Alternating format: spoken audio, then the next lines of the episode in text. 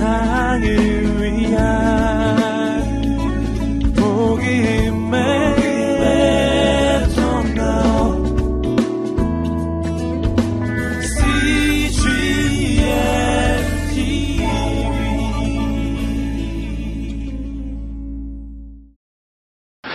오늘 본문은 아, 매우 어두운 내용을 담고 있습니다.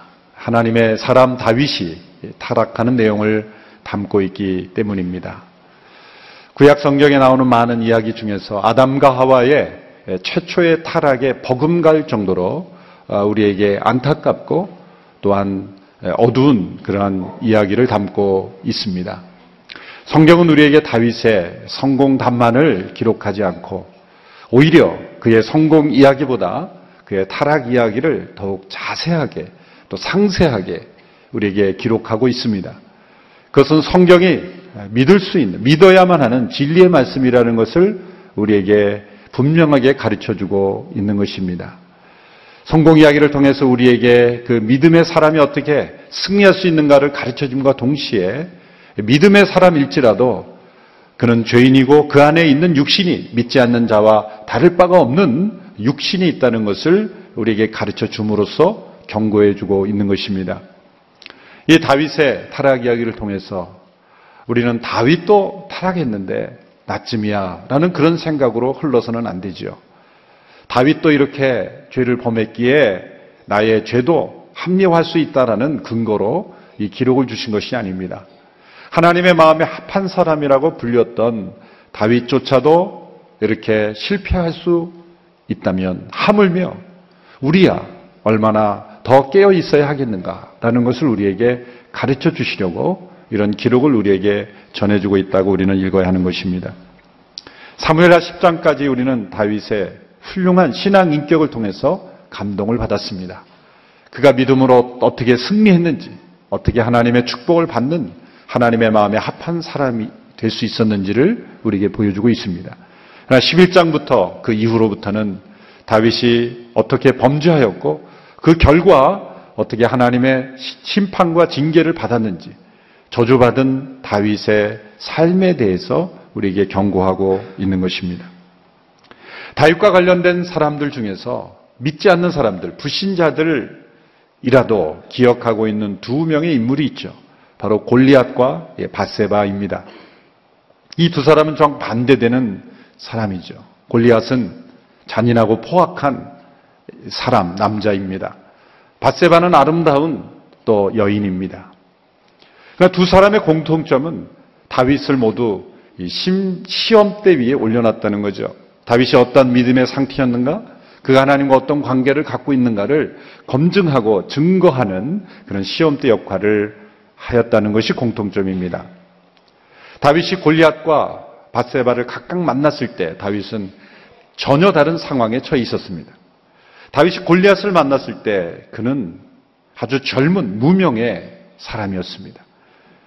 그러나 다윗이 바세바를 만났을 때 그는 유명한 사람이었고 그리고 그의 인생에 50이 넘은 이런 중년의 때에 있었습니다.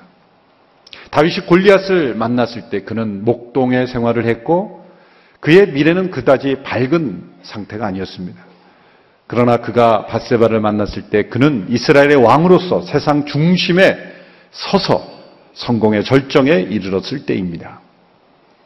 그가 골리앗을 만났을 때 그는 기도와 믿음의 사람으로 서 있었고 그러나 그가 바세바를 만났을 때 그는 기도와 믿음을 떠난 상태에 있었던 것입니다. 그러므로 다윗의 인생에서 가장 어두운 시간은 바로 세상적으로는 가장 큰 성공의 절정에 이르렀을 때 그의 가장 어두운 인생이 이루어진 것입니다. 환경이 어둡고 고난 가운데 있었을 때 그의 영혼은 맑고 정결했습니다. 그러나 환경이 편안하고 풍요로웠을 때 그리고 그가 성공의 절정에 이르렀을 때 그의 영혼은 부정했고 그리고 분별력을 잃어버렸고 하나님을 떠난 모습을 보여주고 있습니다. 유진 피더슨이라는 목사님은 그의 상태를 말하기를 그는 영혼의 빈혈 상태에 처해 있었다. 이렇게 표현하기도 했습니다. 또 청교도들은 다윗의 이러한 모습을 가리켜 그의 영혼이 메말랐고 황량하게 완전히 메말되어 버린 천국의 수분이 완전히 메말라 버린 그러한 상태라고 표현하기도 했습니다. 사무엘하 11장에 이르러서 다윗은 주변에 거의 모든 국가를 다 정복한 왕이 되었습니다. 그러나 정작 그는 자신의 정욕을 정복하지 못하고 패배한 왕이 되었습니다. 그의 영적인 타락은 정치적으로, 군사적으로, 경제적으로 승리가 계속 이루어져서 그의 인생에 또 이스라엘 역사의 성공의 절정에 이르렀을 때 일어났다는 것이죠. 오래전에 우리 한국 신문에 성공하는 지도자들이 왜 타락하는가라는 사설에서 한 논문을 인용한 것을 보고 제가 그 논문을 찾아봤습니다. 그 논문의 이름은 바세바 신드롬이라는 제목이죠. 그 논문을 찾아보니까 톨레도 대학이라는 경영학과 두 분이 러드윅 그리고 롱게네커라는 교수가 쓴 논문이었습니다. 바세바 신드롬이라고 하는 부재는 성공하는 지도자들이 실패하는 그러한 내용이었습니다. 그래서 성공의 절정에 이르렀을 때 사람들이 포커스를 잃어버리고 그리고 그 성공 너머에 있는 실패를 보지 못한다. 많은 정보와 자원을 가지고 있고 심지어 결과까지도 자기가 다 아, 컨트롤할 수 있다라는 그런 자만에 빠져서 결국 바세바와 같은 그런 사건이 일어난다. 그래서 그 성공하는 지도자들이 저지르는 실패, 죄를 가리켜 바세바 신드롬이다. 이렇게 이름을 줬던 것이죠. 많은 사람들이 성공을 추구하지만 그 성공 너머에 있는 실패의 위험을 준비하지 못하고 바세바 신드롬에 빠지고 마는 것입니다. 우리는 이 이야기를 통해서 다윗의 이야기가 아닌 우리의 이야기, 나의 이야기, 다윗의 죄가 아닌 나의 죄, 나의 위험에 대해서 우리는 귀 기울이며 이 말씀을 들어야 할 줄로 믿습니다. 바세바의 이 어두운 만남은 다윗이 부하들만 전쟁에 내보내고 전쟁에 나가지도 않아도 될 만큼 국력이 신장된 상황에서 일어났습니다. 11장 1절에 보면 예, 봄에 암몸과 전쟁이 일어났다고 했습니다. 전쟁하기 좋은 때죠. 추운 겨울에는 전쟁할 수 없었기 때문에 봄이 되면 전쟁이 많이 일어나곤 했습니다. 암몬과의 전쟁이 일어났는데 다윗은 전쟁터에 나가지 않고 왕궁에 남아 있습니다. 자신감을 보여주는 것이죠. 왕이 전쟁에 나가지 않아도 군대 장관만 나가도 충분히 이길 수 있는 그런 전쟁. 실제로 또 승리를 했습니다. 겉으로는 승리했지만 그 승리는 죄로 얼룩진 부정한 승리였습니다. 영적으로 보면 여기서부터 다윗의 문제는 시작이 된 것이죠. 다윗은 있어야 될 곳에 있지 않았습니다.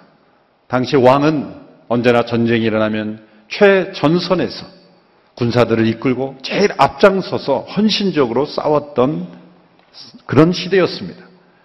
그런데 다윗은 전쟁터에 있지 않고 왕궁에 남아 있었다는 것.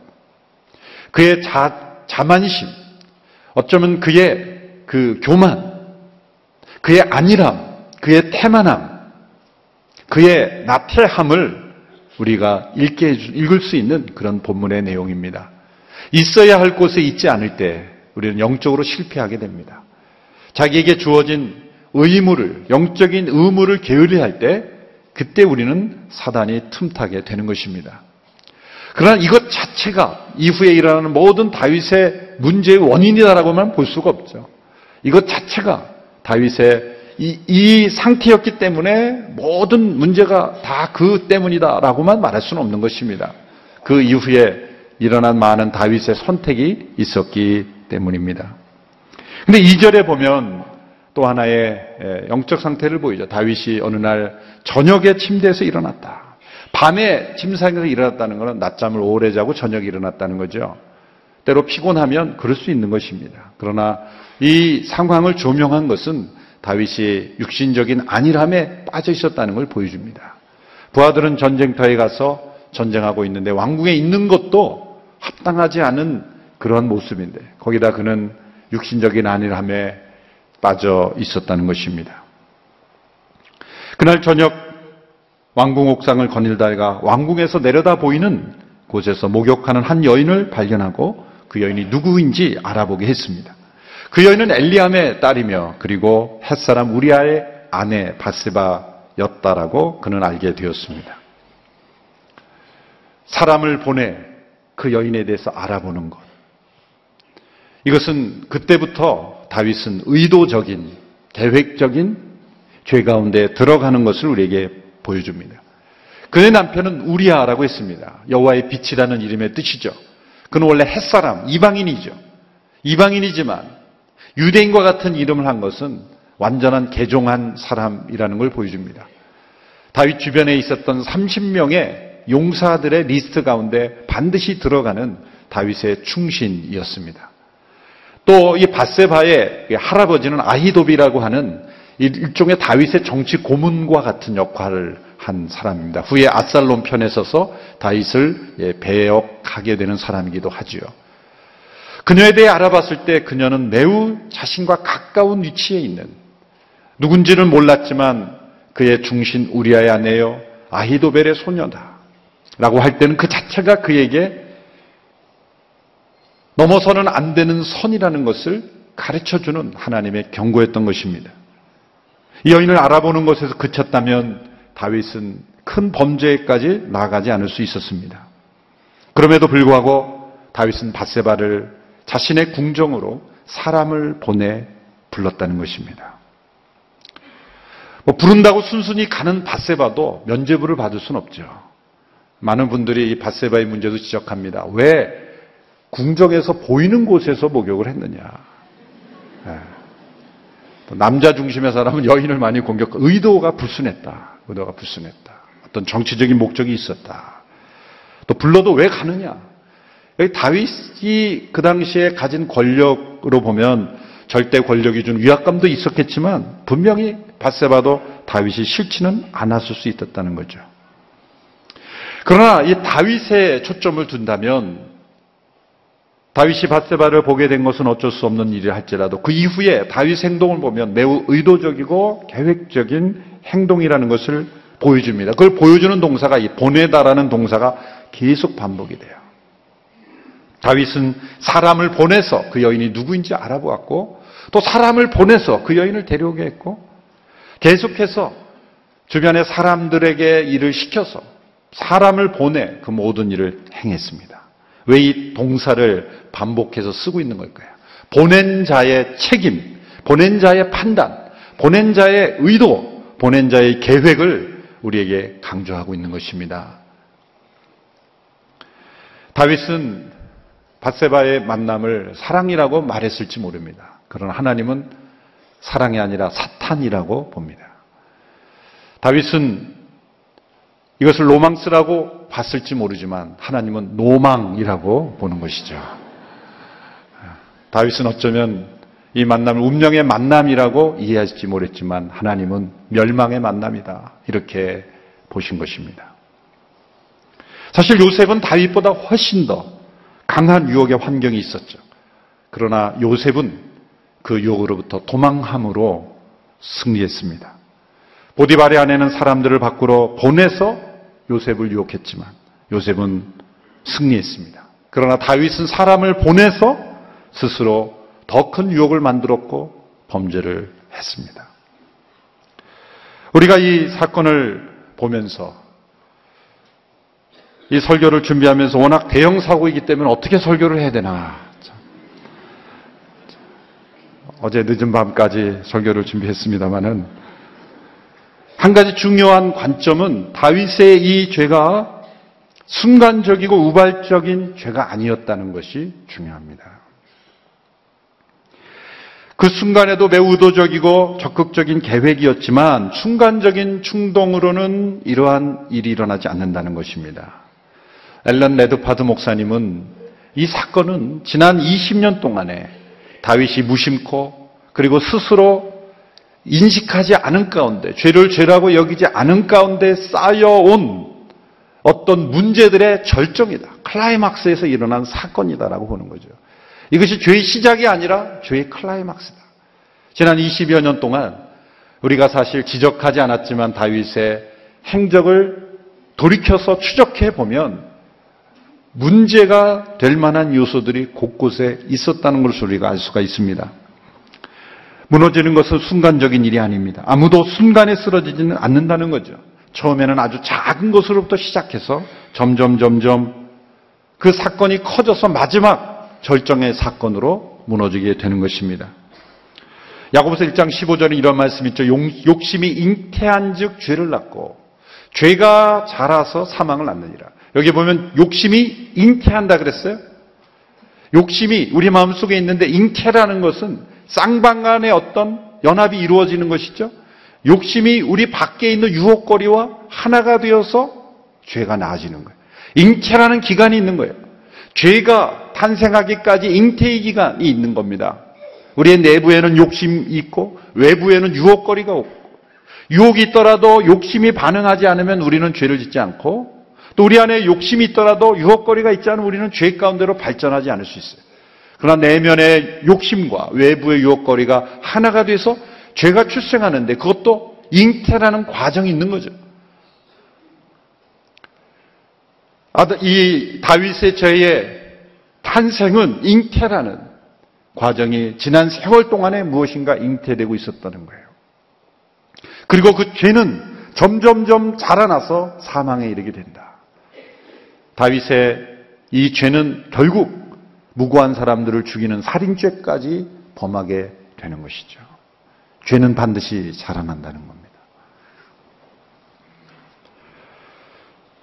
다윗이 왜 바세바를 데려오도록 했고 그녀를 취했습니까? 다윗은 이미 오래 전부터 왕의 위치에서 여인을 마음대로 데려와 취했던 겁니다. 다윗은 이미 오래전부터 하나님께서 이스라엘 왕들에게 주신 경고의 말씀을 무시했습니다. 신명기에 17장에 보면 왕에게 주신 모세 율법에 이런 경고가 있습니다. 우리 같이 한번 읽어볼까요? 시작. 왕은 많은 아내들을 두지 말라. 그래야 그의 마음이 돌아서지 않을 것이다. 왕은 또한 은과 금을 많이 모아두지 말라. 다윗은 두 번째 명령은 잘 지켰습니다. 그는 은과 금으로 하나님의 성전을 예비하는 일에 헌신했죠. 그러나 첫 번째 명령은 지키지 못했습니다. 그는 이미 왕으로 즉위하기 전에 세 명의 아내를 두었고 왕이 된 이후에는 다섯 명의 아내를 더 두었고 여러 첩들을 이미 두었어요. 다윗의 이런 행동은 고대 근동의 왕들의 행동을 볼 때는 전혀 문제가 되지 않는 것입니다. 그 당시의 윤리 수준, 그 당시의 어떤 그 왕정 시대에 일어나는 그런 특별히 동양에서 일어났던 많은 그런 왕들의 행실을 보면은 지극히 지역적인 문제, 문제라고도 누구도 이해하지 않는 그러한 상황이었습니다. 일부 다처제가 만연했던 그런 시대. 아무런 문제가 되지 않는 윤리적 인식에 이것이 문제라고 여기지 않는. 그러나 신명기 17장에서 하나님께서는 이미 이스라엘의 왕은 다른 세상의 왕과 달라야 된다는 것을 이미 말씀하셨죠. 그러나 다윗은 하나님의 말씀의 근거에 행동하기보다는 세상의 문화 수준, 세상의 윤리 기준에만 부합한 상태로 살아왔던 거예요. 그것이 20여 년의 시간이 흐른 겁니다.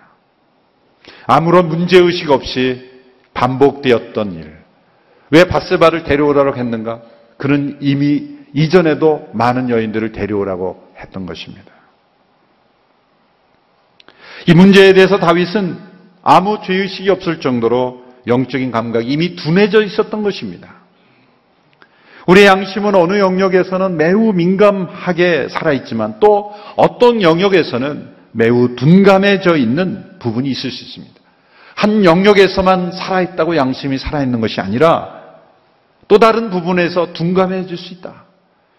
그래서 나의 양심이 어느 부분에서 둔감해져 있는가?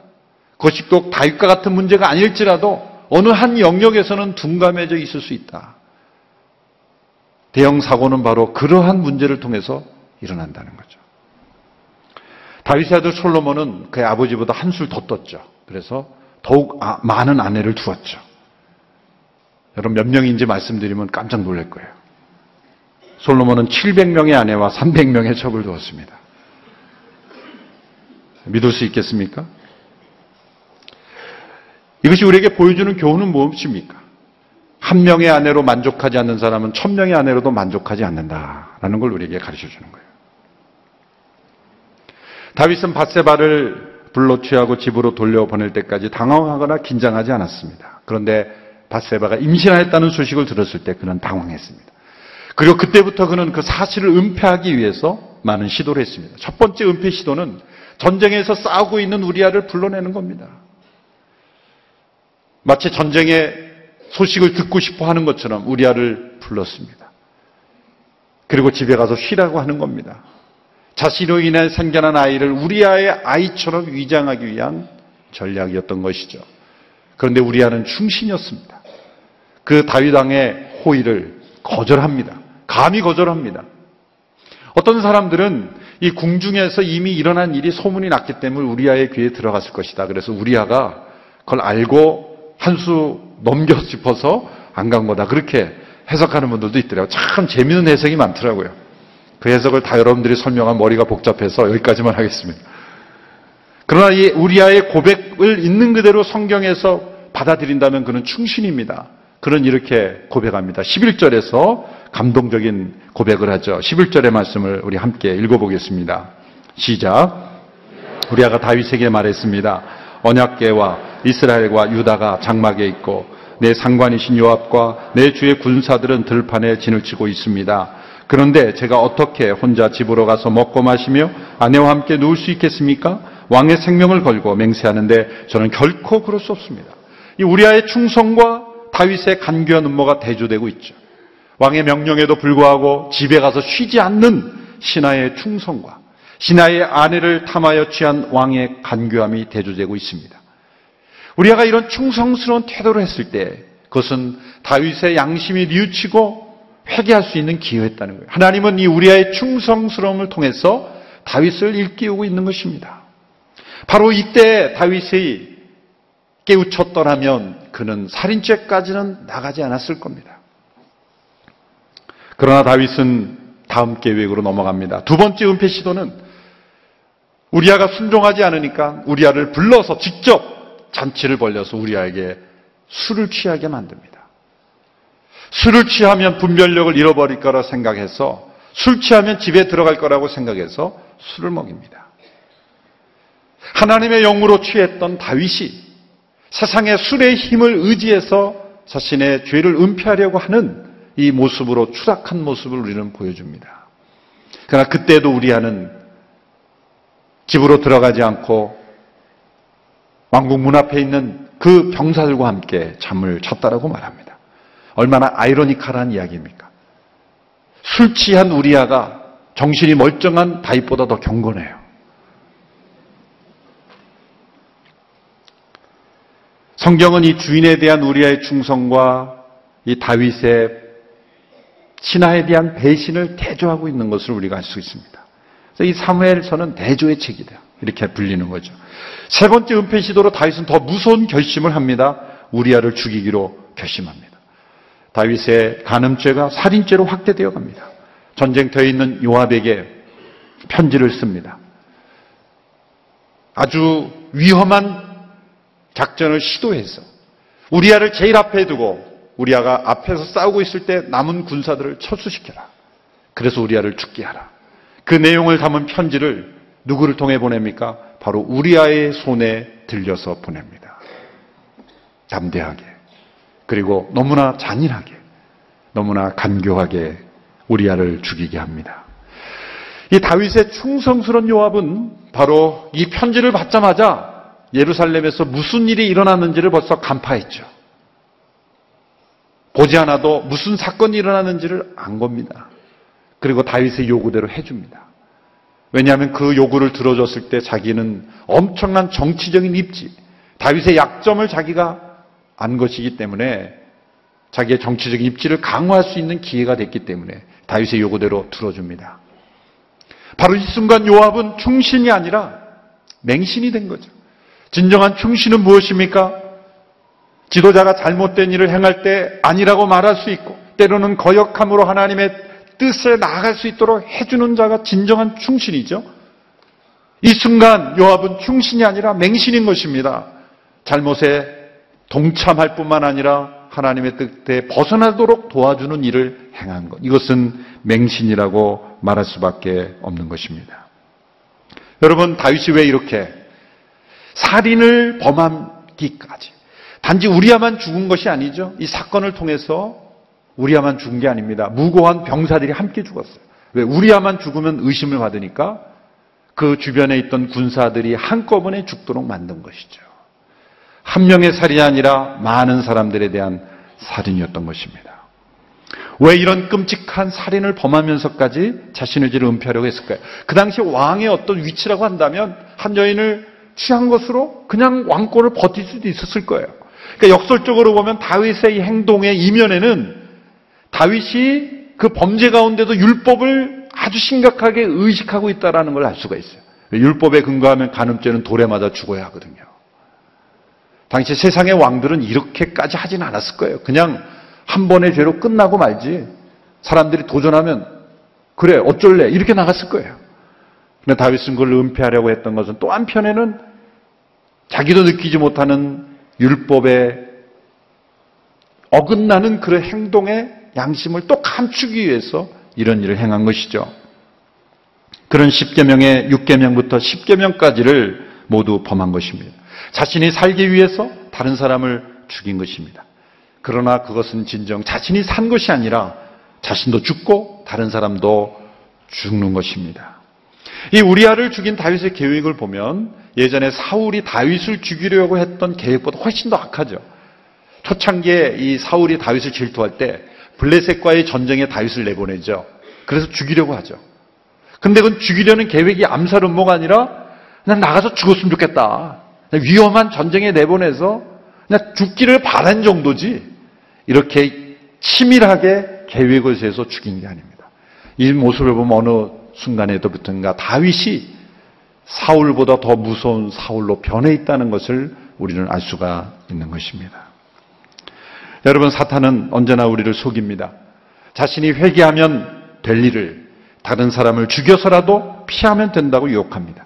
자신의 책임을 모면하기 위해서 다른 사람을 죽이는 데까지 나가는 것. 이것은 자신을 더 크게 죽이고 다른 사람도 죽여 더 큰 죄를 짓게 만드는 것입니다. 사단은 우리를 망가뜨리되 살짝 망가뜨리려고 하지 않습니다. 완전히 가능한 한 크게 회복될 수 없을 정도로 우리를 무너뜨리는 목적이 있습니다. 그래서 하나님을 두려워하기보다 사람의 시선을 더 두려워하게 합니다. 사람들 앞에서 감추면 모든 것이 끝난다고 생각하게 합니다. 한 죄가 회개하고 끊어지지 않으면 또 다른 죄, 또 다른 죄, 더 큰 죄가 만들어진다는 걸 알 수 있습니다.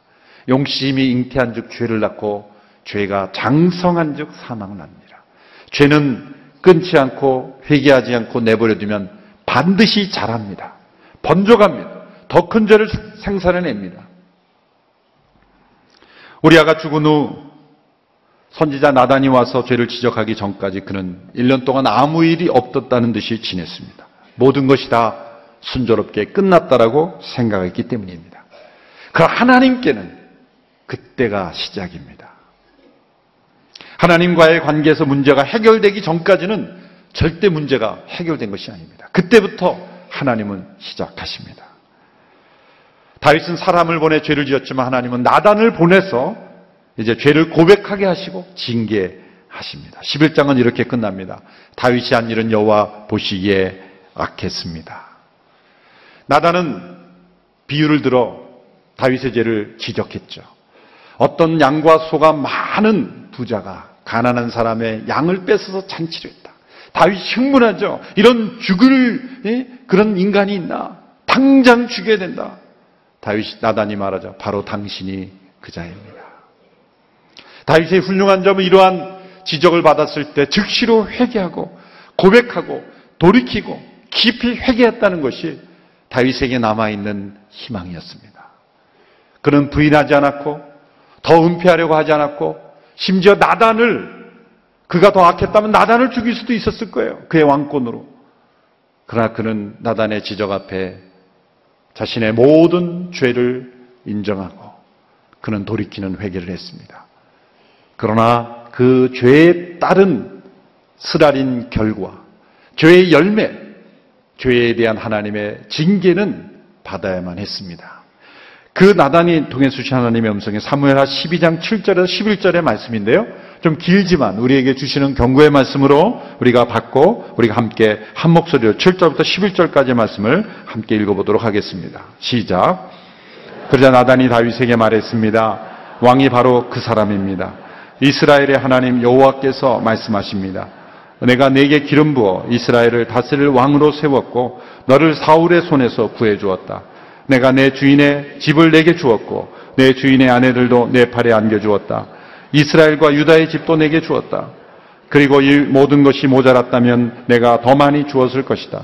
그런데 내가 어떻게 여호와의 말씀을 무시하고 여호와 보시기에 악한 짓을 했느냐? 내가 햇사람 우리아를 칼로 쓰러뜨리고 그 아내를 내 것으로 만들지 않았느냐?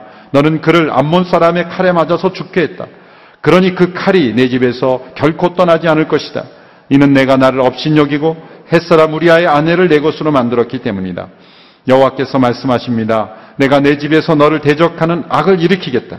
내가 바로 내 눈앞에서 내 아들들을 아내들을 데려다가 내 이웃에게 줄 것이니 그가 밝은 대낮에 내 아들 아내들을 욕보일 것이다. 너는 아무도 모르게 그 짓을 했지만 나는 대낮에 온 이스라엘이 보는 앞에서 그렇게 행할 것이다. 하나님은 다 보고 계셨고 알고 계셨습니다. 하나님은 다윗의 죄를 심판하셨고 대가를 치르게 하셨습니다. 하나님은 죄를 용서하시지만 죄의 대가는 치르게 하십니다. 용서했다고 해서 대가가 면제되는 것은 아니죠. 그 결과를 맛보게 하심으로 죄가 얼마나 무서운가를 경험하게 하십니다. 사무엘하 11장 이하에 나오는 역사는 바로 이 다윗의 죄로 말미암아 하나님의 심판의 역사가 그의 가정과 그 나라에 임했다는 걸 알 수가 있어요. 칼이 그 가정에서 떠나지 않을 것이다.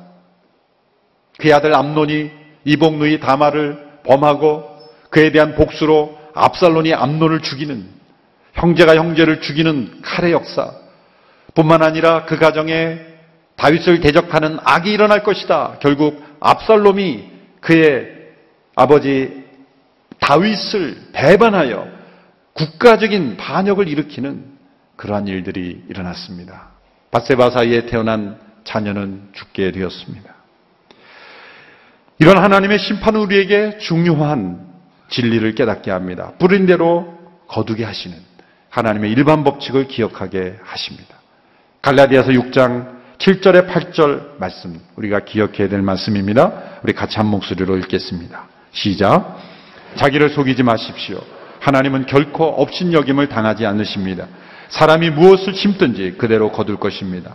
자기 육체를 위해 심는 사람은 육체로부터 썩어질 것을 거두고 성령을 위해 심는 사람은 성령으로부터 영생을 거둘 것입니다. 하나님의 마음에 합했던 다윗도 깨어있지 않을 때 이렇게 큰 죄를 범하였다면 하물며 우리는 얼마나 더 조심하고 깨어있어야 하겠습니까? 죄는 하나님의 사람 다윗도 마비시켰습니다. 죄는 스스로 하나님이 된 것처럼 착각하게 합니다. 다윗이 많은 왕비들을 드리고 그리고 바세바를 취하였을 때 그는 스스로 하나님이 된 것 같은 착각에 빠진 것입니다. 우리가 스스로 하나님 되려는 모든 유혹을 내려놓고 죄의 본질은 스스로 신이 되려는 유혹입니다.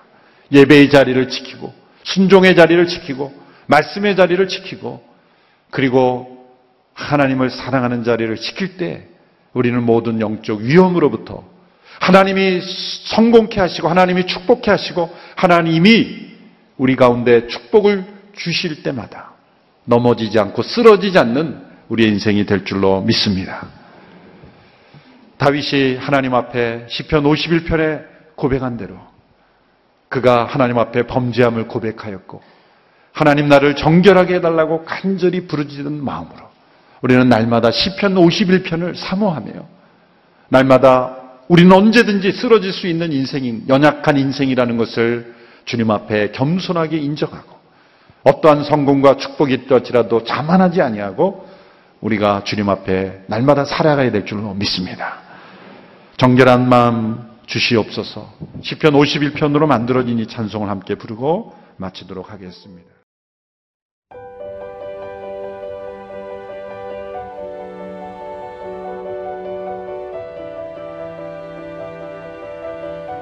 세상에는 수많은 교회들이 있지만 더 깊이 있는 말씀 강해를 찾기 위해 크기로만 교회를 선정하지 않습니다. 보다 좋은 영적 콘텐츠를 더 많이 나누기 위해 방송비를 받지 않습니다. 1년 365일 복음만 전하고 싶어서 우리는 광고를 하지 않습니다. 온누리의 복음을 땅끝까지 CGN TV와 함께 땅끝 선교사가 되주세요.